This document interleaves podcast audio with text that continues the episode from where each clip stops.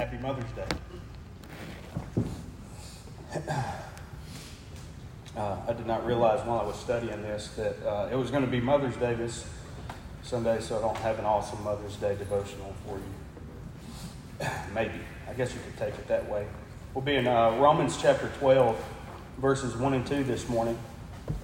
Romans chapter 12, verses 1 and 2.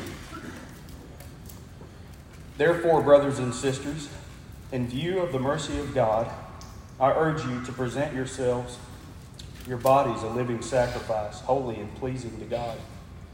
This is your true worship. Do not be conformed to this age, but be transformed by the renewing of your mind, so that you may discern what is the good and perfect will of God.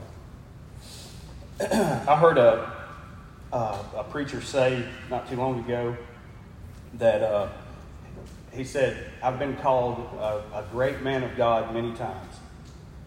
He said, but I want everyone to know that there are no true great men of God, just born again sinners being faithful to an amazing God.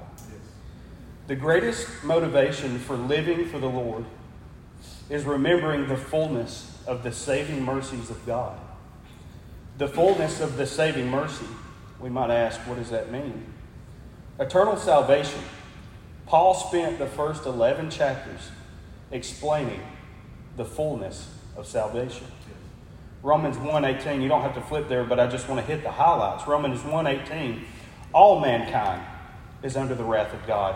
Romans 3:23 tells us, you don't have to flip through them, brother, but Romans 3:23 tells us we have fallen short of the glory of God. Romans 3:11 through 12 tells us no one seeks after him. Romans cha- chapter 3 and verse 24 says, God freely justified us by his saving grace.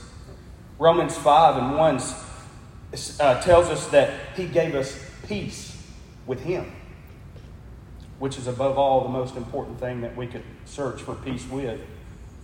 Romans 5 8 also tells us that while we were sinners, he died for us. Romans 8 38 through 9 tells us that nothing will separate us from his love, which is in Christ Jesus. We have become children of God, joint heirs with the Son.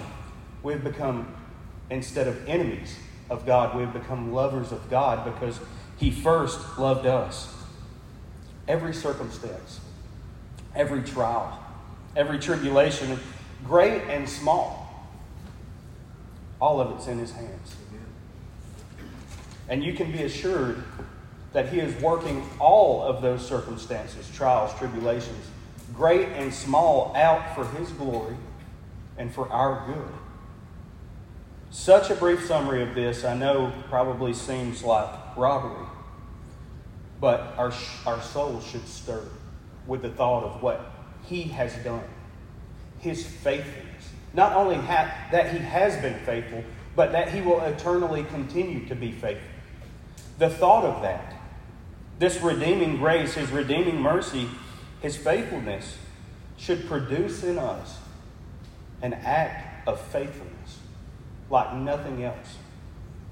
If I could liken this to, to uh, Mother's Day, and prayerfully and hopefully you, you've had a, a mother that was at least half as good as mine, where when I look back and I see how faithful, how, how, how uh, gracious, how loving, how patient she has been with me throughout my life, it, it stirs in me a, a love that I feel for no one else, a care and a heart of tenderness and faithfulness towards my mother, where I could not imagine in my mind of someone else taking care of her if it ever came to that. I will be faithful to my mother because she has been faithful and good to me. So much more, so much more has God been faithful and good to us. So when he says, present yourselves, therefore, a living sacrifice, it's not like, well, I guess this is just something I have to do. What an obligation. What an opportunity to be able to serve under the one who has been so faithful to us. The, the calling to be faithful to God is as sweet as the draw was to salvation. He knew how to woo you, He knew how to love you, He knew your deepest needs, He knew where you failed and where He would uh, be strongest in your weaknesses. But that call to being faithful to Him should remind you of the call to salvation, how sweet it was. And we should be faithful to Him and Him alone. Do you understand what He's done for you? That understanding of what He's done should and always will produce in His children a motivation to do and accomplish His will in this world. Let's pray. Lord, we love you. We thank you for this day. We thank you for the opportunity to be able to come here and gather in your name. We know that you promised that you would be in the midst. Lord, we just pray that you would go before us. Be with our teachers. Lord, be with our pastor. Just pray that you would open up our hearts and our minds to your word. Uh, help us to be faithful, Lord, to accomplish your will in these services today. Lord, I just pray that you would be with the mothers all across the state and world, Lord, that you would just uh, bless them Help them to continually seek to be faithful, faithful to you so that we might learn from them how to be faithful as well. Lord, we love you, and again, thank you. Your name we pray. Amen.